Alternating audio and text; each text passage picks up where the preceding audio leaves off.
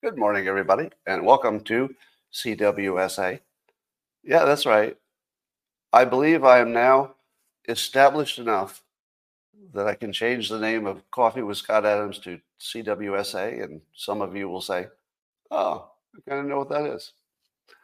So, if you'd like your CWSA experience to go to levels that nobody even imagined were possible, well, all you need for that is a cup or a mug or a glass, a tankard, Chelsea stein, a canteen, jug, or flask, a vessel of any kind.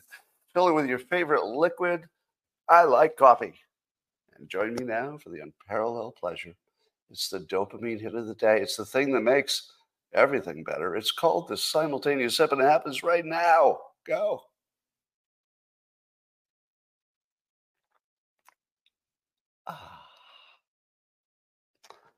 Well, should I start with some non-horrible news and kind of kind of work our way into it? Sorry, I'm laughing at a meme I see going by.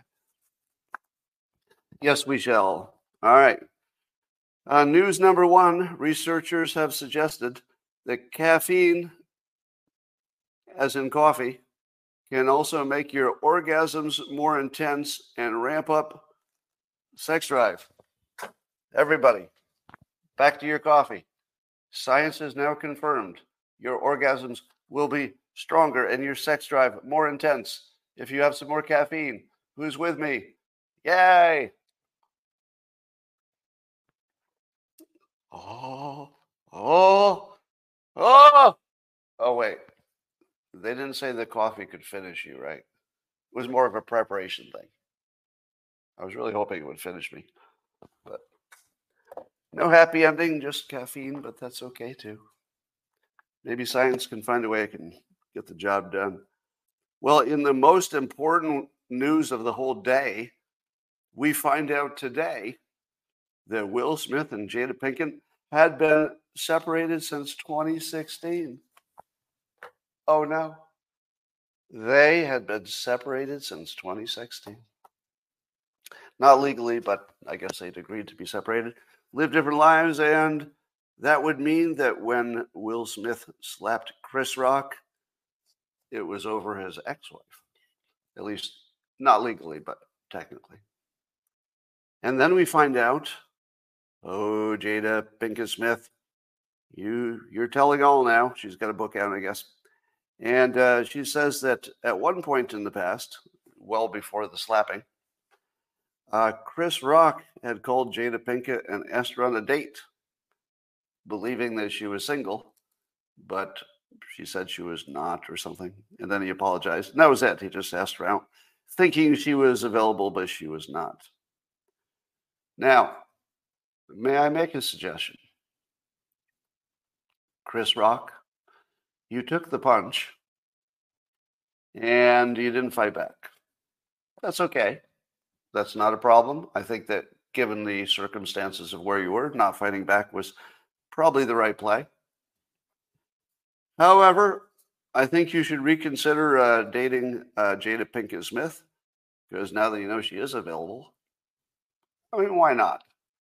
I'd like to see Chris Rock um, have a little coffee, yeah, a little coffee date. you see where I'm heading with this? Yeah, drink a little coffee and get your ultimate revenge on Will Smith um, because I can't imagine better sex than being Chris Rock, drinking a little coffee, and getting busy with the ex wife of the guy who slapped me. I don't know. That's just me. That's just me. But I think I might take another run at it. All right. Uh, according to an AI uh, expert, AI now has an IQ equivalent of 155. 155.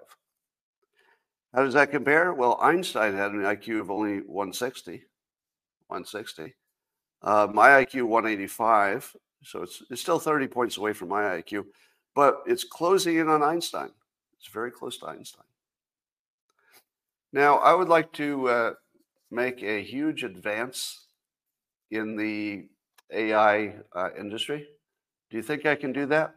I'm going to make a suggestion right now that will change AI. And really, by the way, this is serious.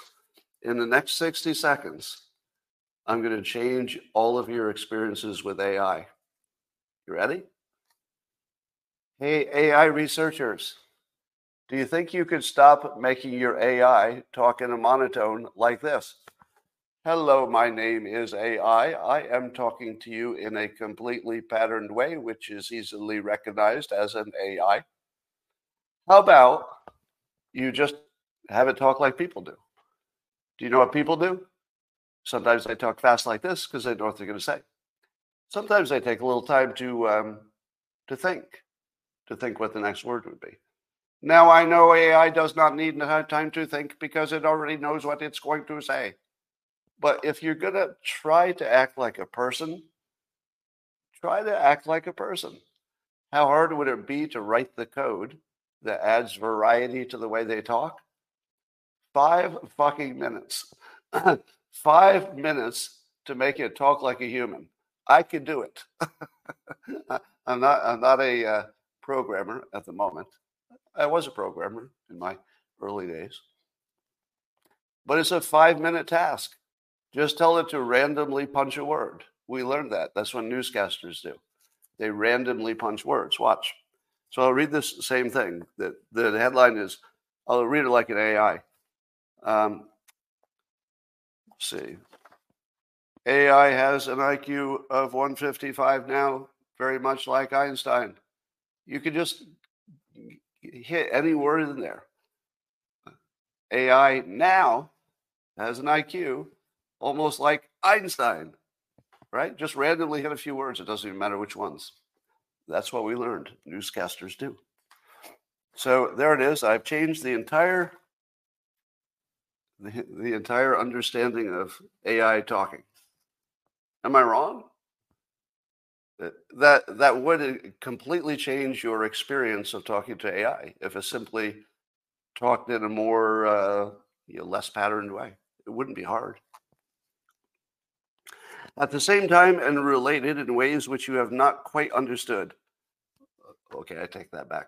I have the smartest audience in the entire world. Many of you are engineers, and you do know exactly the importance of this next story. Uh, allegedly, and I guess I got to put the allegedly on there, Chinese scientists uh, have built a, a, quantum computer that solved a, they gave this really complicated math problem, and it solved it uh, within a millionth of a second. Now, how does that compare to, to the best supercomputers we had that are not quantum? Well, the best, so it, so to solve this problem in a millionth of a second, the best supercomputers would have taken uh, almost 20 minutes. No, not 20 minutes. It would have taken almost uh, 20 days, not 20 days. Uh, it would take 20,000 years. It would have taken a 20, no, it wasn't 20,000 years, 20 million years. It would have taken our best supercomputer 20 mil, sorry, it wasn't million, billion. It would have taken our best existing supercomputers 20 fucking billion years to solve the problem. 20 billion years. and this quantum computer did it in a millionth of a second. So now we're probably not really close to being able to build a practical quantum computer, but this is really lighting the way. I mean, you can see where it's going. Now I ask you, smartest audience in the world, what do you get if you combine AI with robots like the Tesla robot that have fully articulated everything and uh, quantum computing? let's say the the AI is driven by a quantum computer. What do you get then? Well, you get some kind of super creature that will eliminate all of us. So there's that, because it will be a superior species. And when I say superior, I don't mean just a little bit. I don't mean comparing, say, a human to a porpoise. No, no. I don't mean comparing a human to a cat or a beaver or a squirrel or an insect or a fish. It'd be more like comparing a human to, um, I don't know, a rock or something. So, no, we're not going to do well with uh, quantum computer driven AI robots. They might have a little bit of an advantage to us. There is one thing you can do, though, to get back your advantage before the robots take over. Do I have to tell you, or is it obvious? Drink a lot of coffee so that your sex drive goes crazy, so you can reproduce faster than they can, little faster than they can hunt you down and kill you. That's your only hope, coffee. Well, there's a, still the uh, search for the Speaker of the House. Uh, Representative Nancy Mace, who's kind of awesome and follows me, so I like her better because she follows me on X. Um, she says she plans to vote for Jim Jordan on the floor, but why? Why does she not want um, Steve Scalise, who's the other person who's being nominated? Why? Why doesn't she like him? Well, one thing she says is that uh, she personally cannot, in good conscience, vote for someone who attended a white supremacist conference and compared himself to David Duke.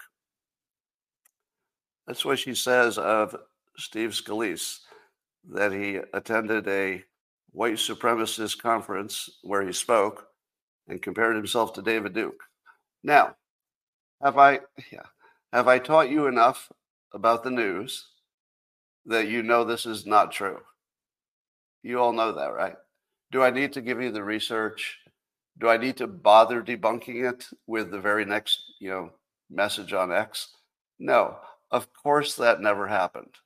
Was there something that did happen that somebody misinterpreted as being that thing? Yes. Yes, there was once something, he, he once gave a speech at a different group that used the same conference room, but it was a an event prior to this white supremacist group. So he, he had no idea that there was any white supremacist even going to be in the room. Now, so that's the part debunking the, you know, attended a white supremacist conference. But what about the accusation that he compared himself to David Duke? Let me give you another uh, fake news tip. Here's the word compared. Whenever you see an accusation that somebody compared two things, that's never true. Let me just say it completely. It's never true. Ever. Uh, usually, what happens is somebody has made some reference that in some very narrow way, there, there's some kind of comparison. I don't know what this one was, but as soon as you see the word compared, it's very much like seeing anonymous source if you see anonymous source, just walk away. It's not real. If you see somebody compared somebody to something bad, almost certainly didn't happen. You don't even have to research it, right? Uh, do you know how many times that I've been the subject of scandal because somebody said I compared two things? A few times. yeah, yeah. This is. This is why I know that word is is a total tell for bullshit. Yeah. So now Steve Scalise never compared himself to David Duke in a way that you would care about. Did he ever say, now I'm just making this part up, but imagine if he once said, uh, I'm getting I'm getting more hate than David Duke. Now, I'm not saying he said that. I'm just telling you how this word compared is used. Suppose he said, I'm getting more hate than David Duke would he not be comparing himself to David Duke? But the context is David Duke is a bad person.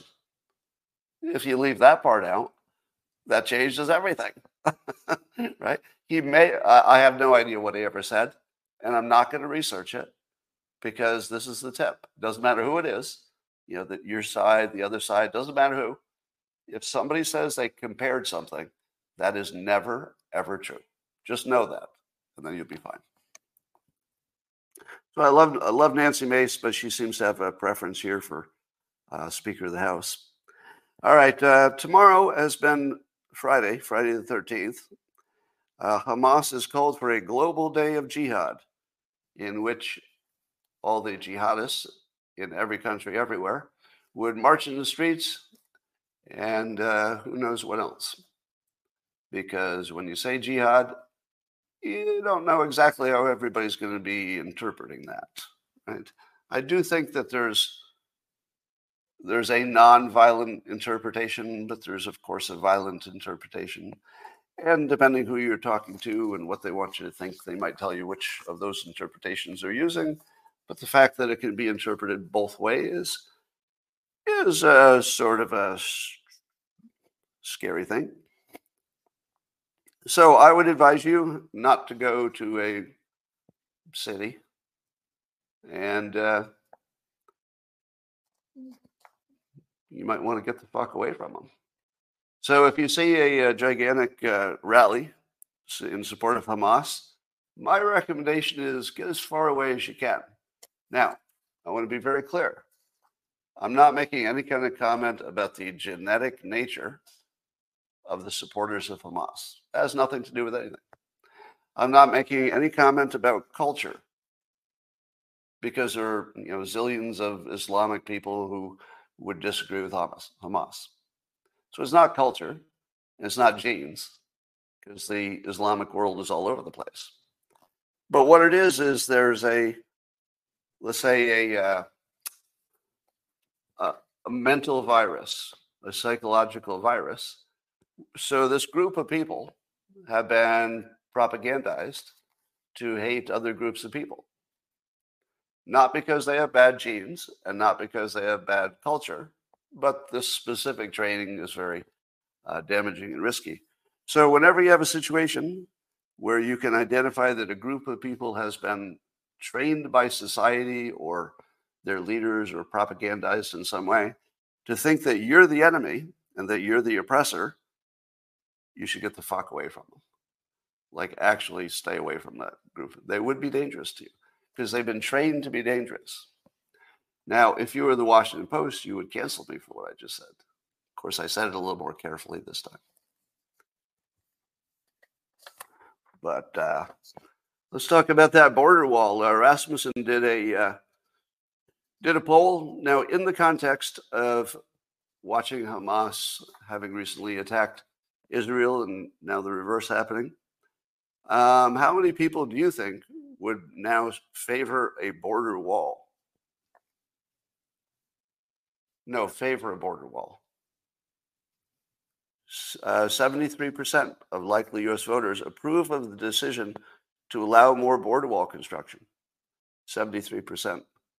So that's about uh, 73%. That's about three quarters. Yeah. Um, and how many?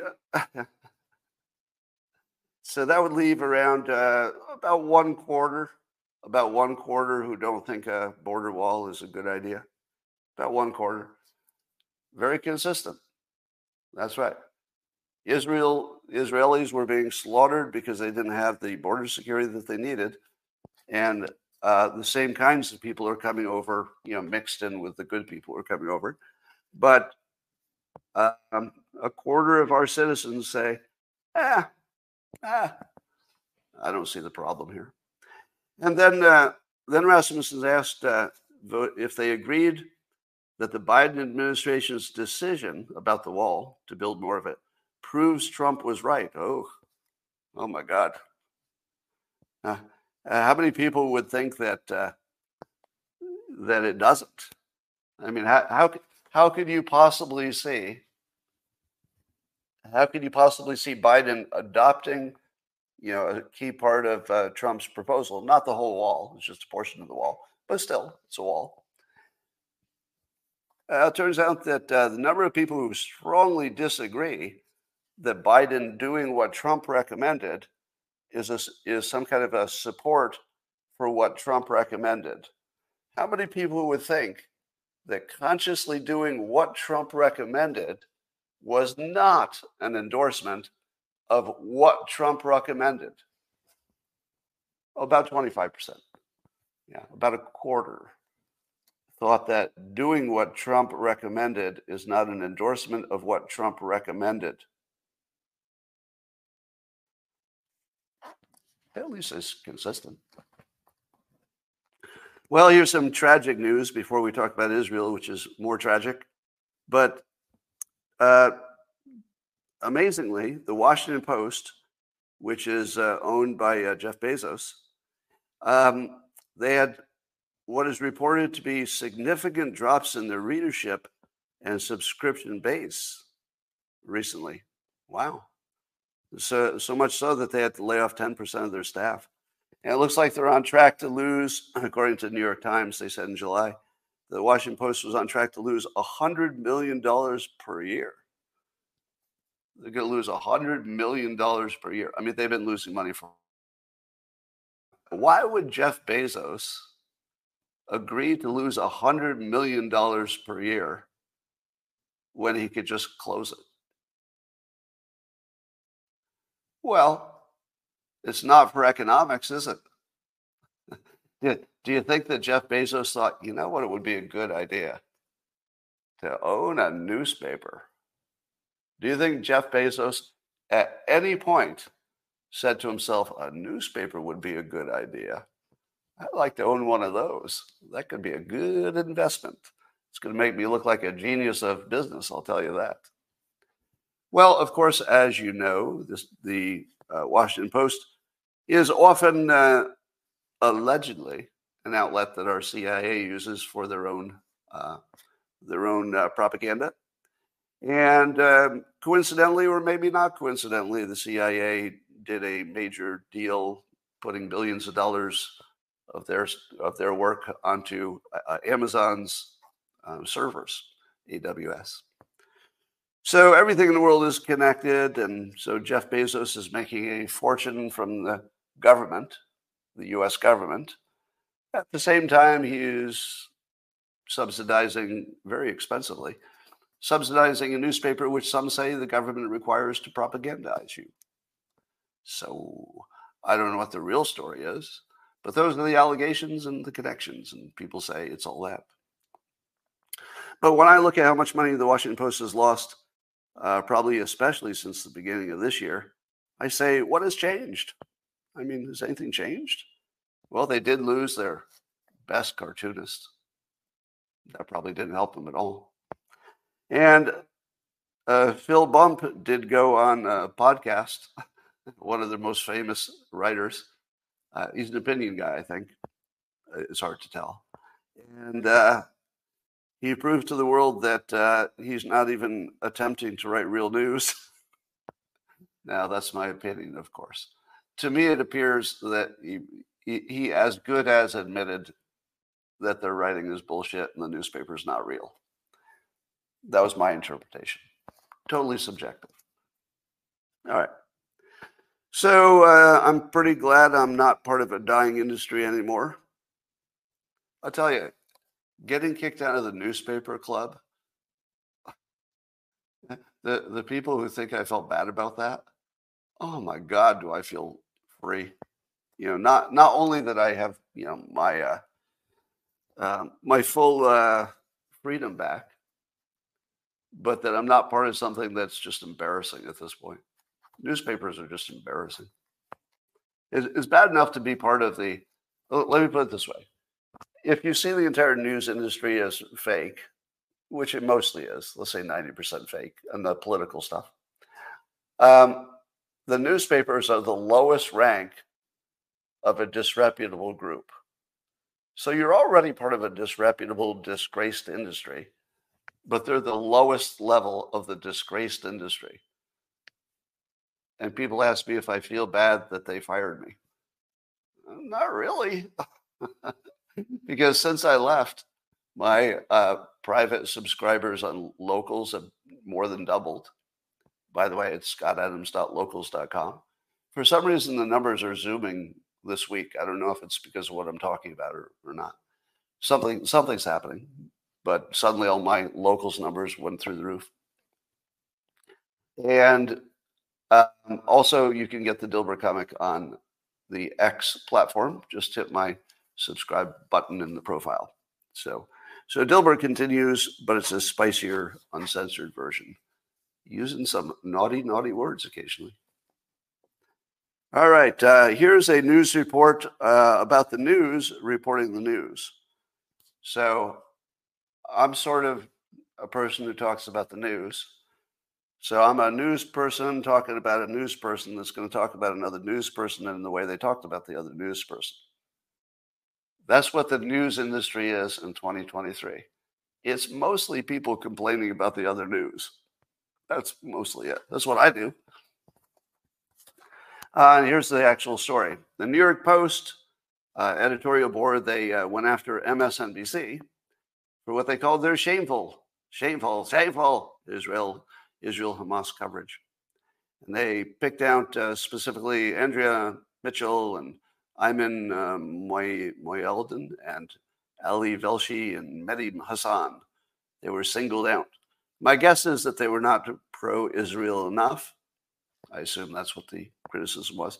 And I'm not too interested in the uh, the brother and sister fight among news organizations but I do like the fact that MSNBC has found themselves in the worst of bad positions, which is a uh, left leaning entity that has to choose between Israel and the Palestinians.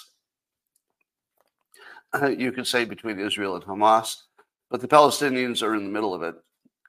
So um, I'm guessing there'll be more people dying who don't who don't uh, support Hamas than there are people who support them. But there's no way to know yet.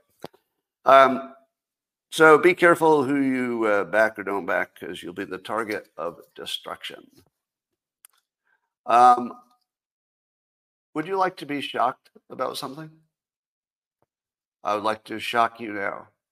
I'm going to tell you two or three stories in which people who had bad opinions, let's say, according to other people, about the uh, Israel situation, uh, in which they're going to lose jobs or be publicly shamed. We really don't have free speech. Can, can we just be clear about that? Uh, watching people get destroyed because of their opinions, even though their opinions are heinous, are the opinions that are you know being attacked heinous? Seems like that to me. Sure. But isn't that the whole point of free speech? So if you want to know, has America lost free speech? The answer is yes.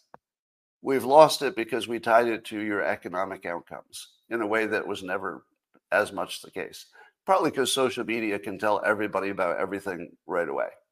In the old days, you could, you know, disgrace yourself in one town, but you know, you could always go to another town. you know, they, they hadn't heard about it. But today, free speech is no longer even slightly practical. And I think we should call it. We don't have free speech. Uh, the government maybe won't, uh, perhaps the government won't attack you, but all the NPCs who are saying now, Scott, I'm yelling through my screen. Can you hear me? That when you say free speech, don't you understand? The Constitution says that only applies to the government. It only applies to the government, Scott. Yes, I hear your dumbass, stupid fucking point. In the real world, in the practical world in which your body has to operate, free speech doesn't mean a fucking thing if you lose your job for it. If you lose your job for free speech, you don't have fucking free speech.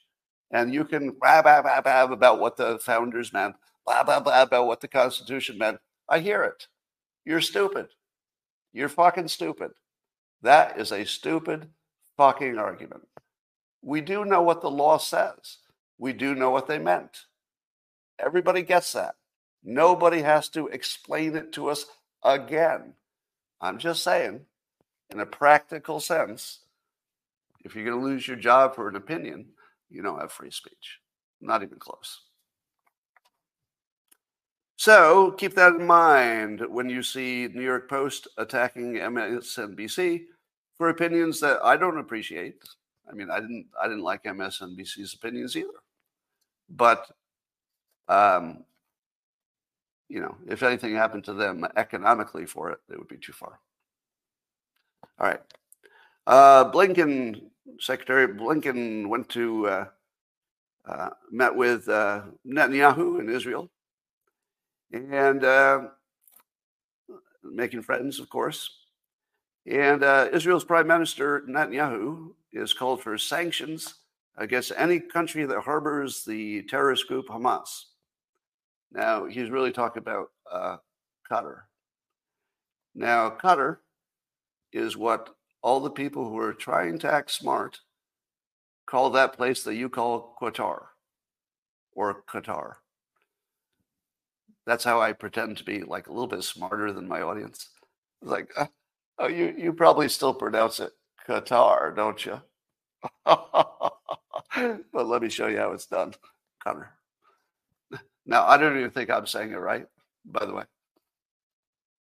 Yeah, I don't think I'm saying it right, but just be aware there's uh, a pronunciation thing going on there. Now, do you think that Qatar, which also is uh, home to a big U.S. military base, do you think that the uh, the leader of Hamas, who by the way called for this National Day of Jihad, um, do you think that he'll still be alive in a month? I feel like Israel could just take him out in Qatar. Because if Qatar doesn't hand him over, I think they have a free pass absolutely everywhere. I don't think they would use it in Qatar, so that seems unlikely. But I don't think there are any rules now. I think the rules are all gone. All right. Um, Trump took the opportunity to, to uh, insult uh, Netanyahu. I'm, I'm, not sure that was the best choice uh, under the circumstances. But remember, Trump has an uncanny, uh, he has sort of an uncanny sense of his base. And I've got a feeling that the base, like real people, have a far more uh, nuanced opinion about Israel than any one of us can say in public. so Trump says what nobody could say. Well, maybe Netanyahu's, you know, not perfect either. You're not supposed to say that. No. Now, whether it's true or untrue, irrelevant. In the context of, you know, our closest ally, you could argue, um, one of our best allies anyway, in the context of them having an existential battle, probably you should restrain. But I don't hate the fact that he said it anyway. You know what I mean? I just got done telling you that if you can lose your job because of something you said, your opinion, then that's not free speech. You know who has free speech? People running for president. Apparently, the only people who have free speech, because the the platforms will ban you for your bad opinions otherwise, is if you're actually running for president. So Trump actually has free speech, so he can say something like, "Oh, okay, Hamas is terrible and should be destroyed," but I've also got a beef with Netanyahu. He's the only one who can say that because he's running for president. He has free speech. Now, of course, he's criticized for it, but will that affect the base? Not even a little. Do you think the base cares if he had some bad things to say about Netanyahu, but he's clearly, you know, against Hamas? There's no question about that. Not really. I think we're used to that. Um, why was he mad at him? Oh, I think Netanyahu was uh, not in favor of taking out uh, Soleimani when uh, when Trump wanted to whack him. So Israel was not part of that, which was probably a brilliant play by Netanyahu. Can you think of a smarter thing for Netanyahu to do than to say we don't want to be part of it in the context that he knew Trump was going to do it anyway? What would be smarter than that? Nothing.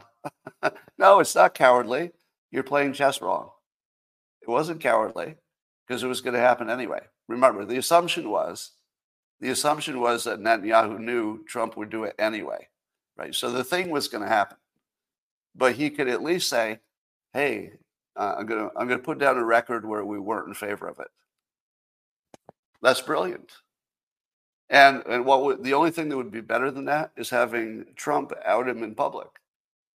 The best case scenario is during the context of this war, think about it. The best thing that could happen to Netanyahu is for a story to come out, and it came out through Trump, that Netanyahu was not in favor of a decapitation strike in Iran. Is this a coincidence that we learn about it at the exact best time for Netanyahu? That doesn't feel like a coincidence, but it's Trump. So, I mean, maybe he was just telling, he could have been just telling you what he feels. So you can't be sure that this is any kind of clever plan.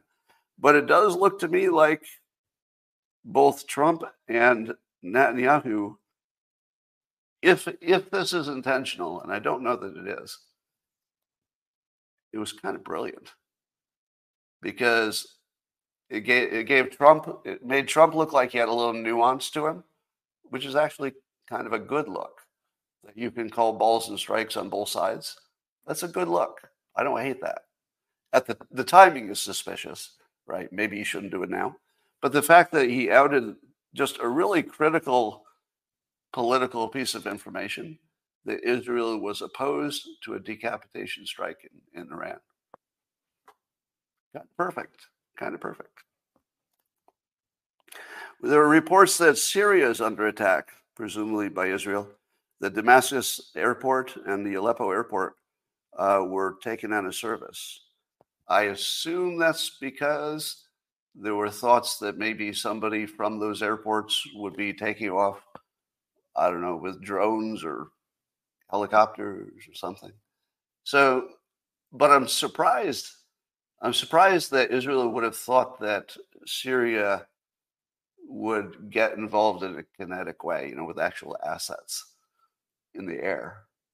I don't know. There's something about that story that doesn't add up. It's obviously related, to the actions in Gaza, but I don't know exactly exactly how that helps. Maybe we'll find out more. But it wouldn't have anything to do with rocket attacks, would it? Unless there were unless they had some kind of rocket artillery or something there. All right. Well, we don't know what that is, but we'll keep an eye on it. Um, there were rumors the other day that uh, Putin was almost dead or was dead, but he's he seemed to have appeared on TV. He's 71 years old, and he appeared on TV and did not look like he was dying. Um, what he did say was interesting. He said he might be might be well. He's going to offer to help mediate uh, the Israel and Hamas situation, and he's told an international media, uh, "quote Well, this is you know translated." Uh, well, why not? We have had very stable business relations with Israel.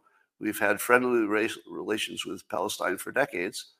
And I thought to myself, you know what? Yes. why not? Why not? I, I, believe Israel tried to be um, stay out of the Ukraine situation. I'm sure that Russia appreciated that. So why not? Um, let me say something that I think many of you are thinking but didn't want to say out loud. Um, in the long, long run, we're going to have to be allies with Russia, whether that's you know during Putin or after. It's not optional. You all know that, right? That allying with Russia in the long term is not optional because the um, the Hamas, let's say, effect is going to grow. It's not going to shrink. There will be more and more, you know, border-like things. Now, let me also say, Europe is lost. You know that, right?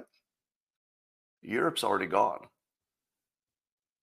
So Europe will not be an ally to the United States in the future. It is at the moment but there isn't any way to put the toothpaste back at the tube. The, their open immigration uh, essentially guarantees that at some point they'll have a majority that doesn't like America. So Europe is kind of demographically already done. We're just you know watching the details of that doneness. But Russia, being you know more of a dictatorship kind of situation, has kept their borders, you know, a little more stable. and therefore they would potentially have energy and an economy and a military, which we're definitely not going to want to be on the other side from wherever we are. So, in the long, long run, you know, the world will form by you know largely religious um, religious groups, and you're going to want to want Russia on your side. Maybe you don't want Putin, but you're definitely going to want Russia. All right. Um, you know, I've been trying to avoid this story, but you just can't avoid it. It's uh, babies with their heads. Um, let, let's start by agreeing you've never heard anything worse. Now, I tell you that persuasion is a visual thing, and I tell you that the two most important, the two most powerful um, persuasive, let's say, themes are fear, number one. Fear beats all persuasion. If you think you're in immediate danger, you're not thinking about anything else. It focuses the mind and makes you have to act on that fear. But after fear, the most uh, the most persuasive element is a visual. But it doesn't have to be you looking at a picture at the moment. The visual could be something you saw once and just remember, or something that was described to you in a way that you created the picture in your head and you can't get that in your head. Now, this is the case of the latter. It is impossible to not think of the thing that people are talking about. If I tell you to don't think of an elephant, you know, this is the famous famous example. If I say don't think of an, an elephant, you see an elephant. I didn't have to show you a picture of an elephant. That elephant's right in your head and it's not going anywhere. Right. So when people talk about this story, the most horrible thing I've ever heard of in my life, actually, literally, I can't think of anything I've ever heard of that was more horrible than this. The idea that there might be multiple beheaded babies. So, um, here's an update on that. Uh, an is, Israeli official told CNN Quote, we cannot confirm the claim that Hamas attackers beheaded children during Saturday's attack.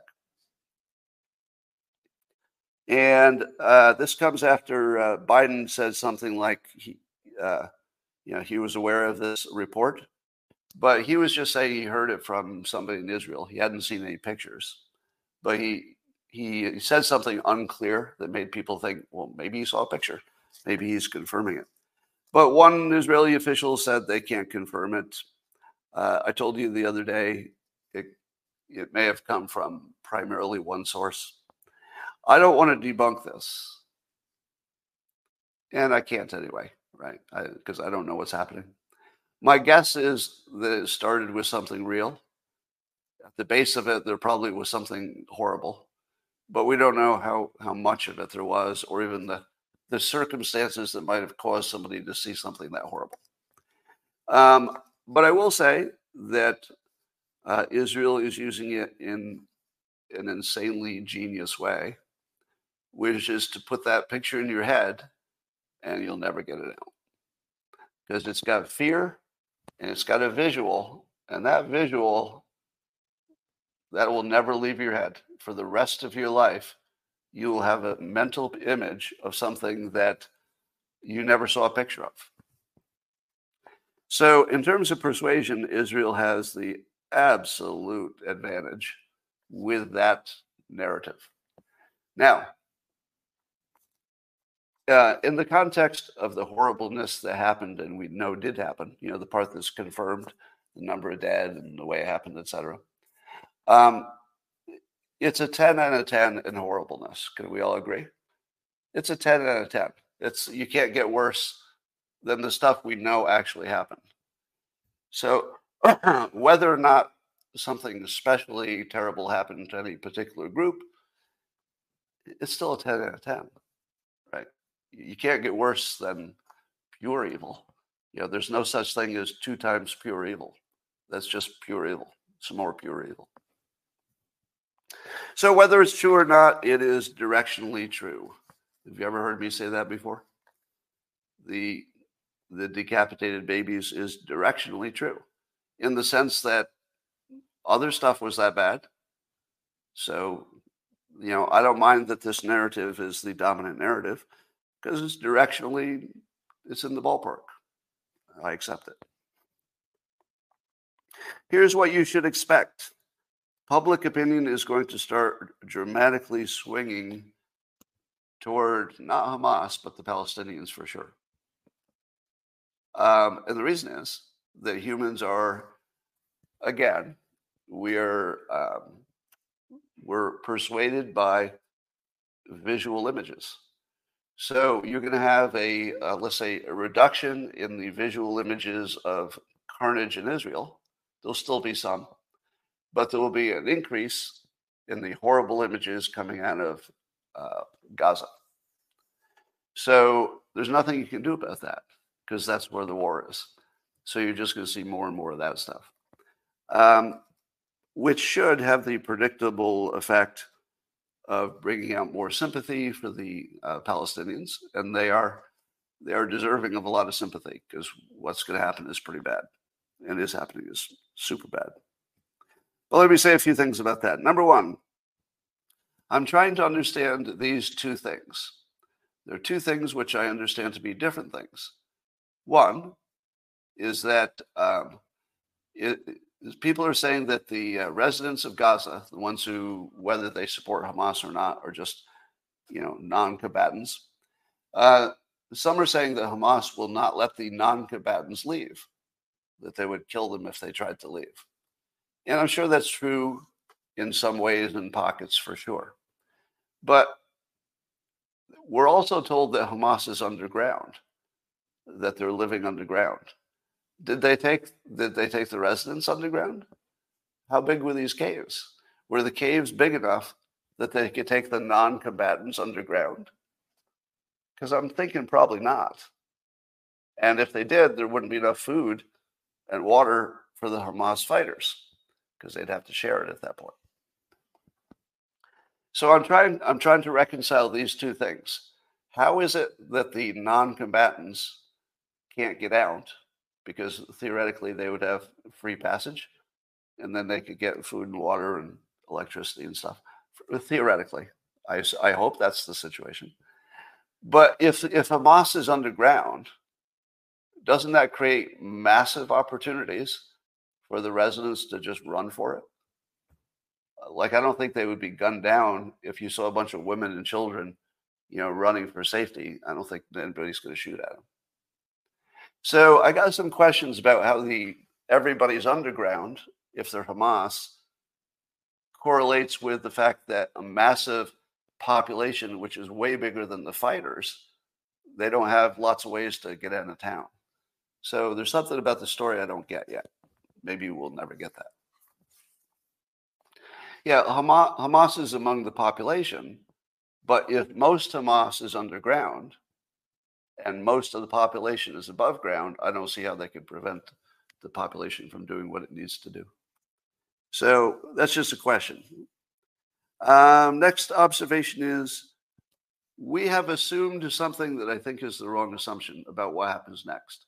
We assume that Israel will go door to door, street to street, and there will be booby traps and massive casualties because you can't clear a city without massive casualties on the attacking side. However, it is 2023, and I'm trying to understand why anybody would knock on a door in 2023. Wouldn't you? Wouldn't you put a, uh, you know, put a big exploding thing in the wall, open up the wall, wait for the dust to clear, fly in your little uh, drone, and then actually just go room to room with the drone. And then when you find somebody, go, ooh, run away, you know, in case you want to save your drone, blow up the building, then move to the next building. Wouldn't you go, wouldn't you go building to building and clear them with drones? Because it's 2023, right? And, and I think we also have technology now that can see through walls um, in some limited cases. It's, it's easier if you have Wi Fi. If you have Wi Fi, they can see right through the wall, but that's turned off now yeah, heat heat, etc., movement. So here's what I expect.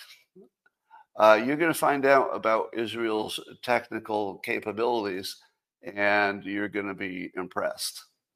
I think, because I think they've always known they would have to go uh, door to door. Clearly, they have an advanced drone operation, and clearly they have small ones that could go through a hole in the wall, go through a window. So I think it's a drone war now. Uh, yeah, a drone in shotgun range won't last long, but it's worth a drone to find where the shotgun was because you're looking for the shotgun. So I, I feel like the drones work as long as you have enough drones. Why would you send anything else? So think of what the drones could do. One thing the drones could do would be um, helping the helping the civilians get to safety. Could you imagine you're you're a civilian group and you're like huddling because you don't know what to do? You know, you're afraid of the attacks coming in, but you don't know how to get out. Imagine you're sitting there and a drone pops over and it's got a microphone on it or a speaker. And the drone says, you know, we're we will lead you to safety. Follow me. Know, we, we have determined that the following street is cleared and you have free passage. You know, you might want to send like a few people just to test it out, but just follow us. And they literally follow the drone. You know, the drone just says, just follow me. And maybe even the drone goes, you know, like a block ahead and looks left and right. Right. So you could imagine a scenario where the drones lead people to safety.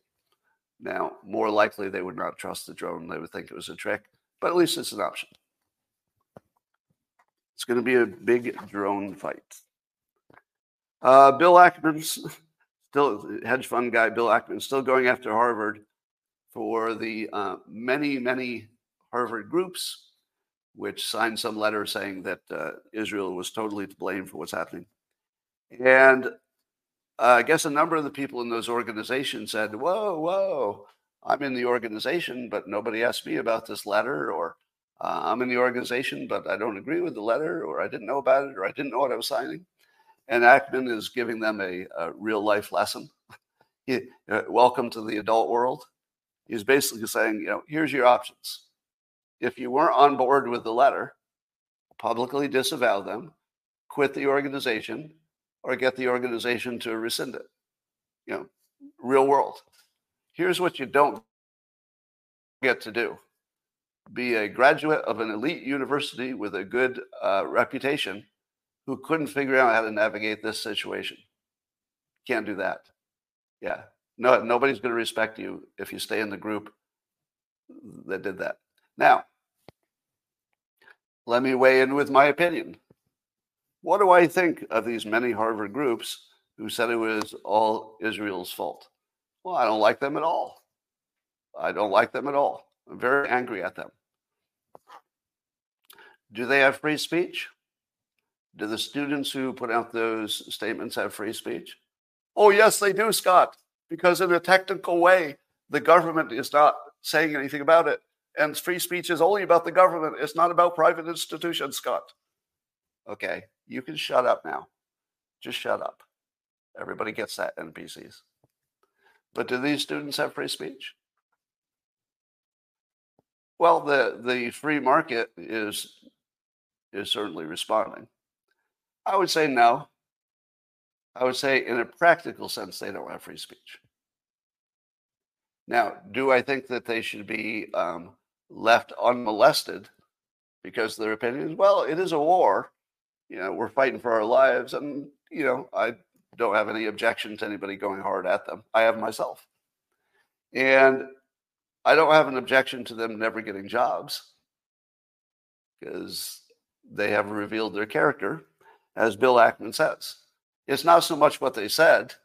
You know, Ackman's giving them a real life lesson. It's not what you said. It's that now we know who you are.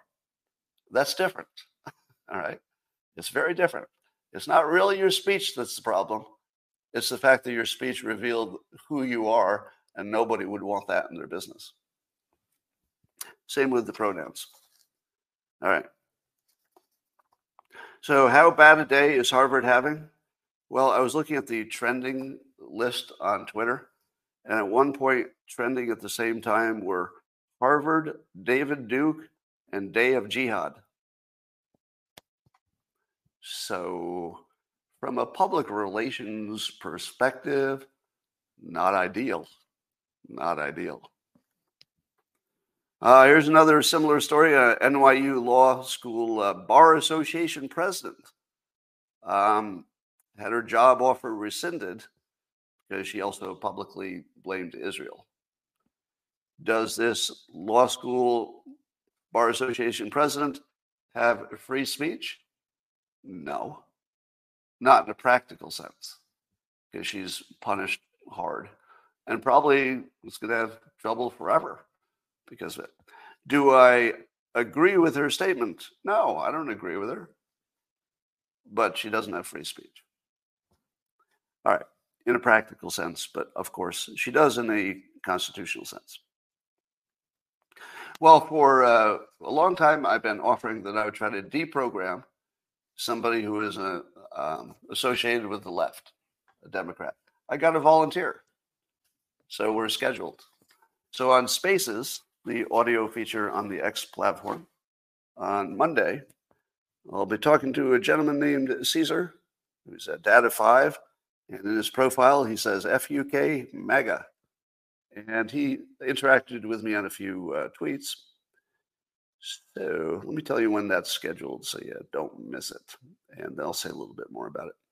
So on Monday, um, so it'll be 3.30 my time. That means 6.30 Eastern time. So 6.30 Eastern time on the spaces, I'll talk to Caesar. Now, here's what you need to know about it. It's not a debate.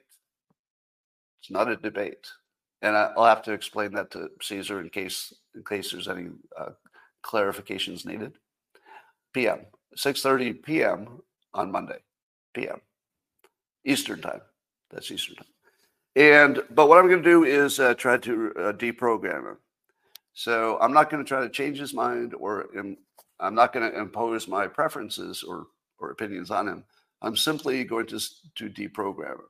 I, I'm going to remove the parts that are not based on facts and just see what happens. Sort of an experiment. All right.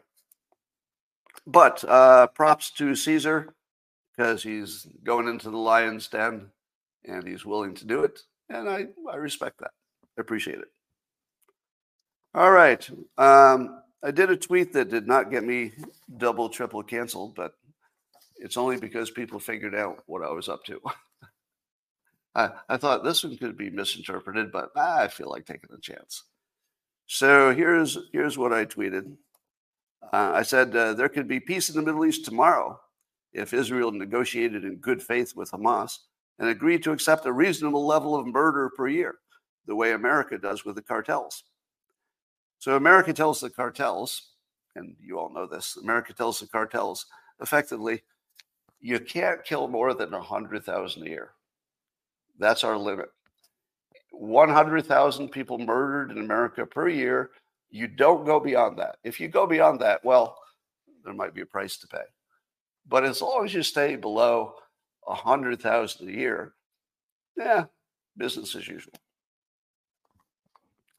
So I thought, well, why can't Israel just do that and say, we won't go to war with you, but just keep your murder down to five, ten thousand a year. I mean, you have to adjust for population, of course, but you know, keep it under five thousand a year. You're you're way ahead of me. As uh, David Boxenhorn said in the comments to my note, that's what Israel has been doing for years. They just didn't put a number on it.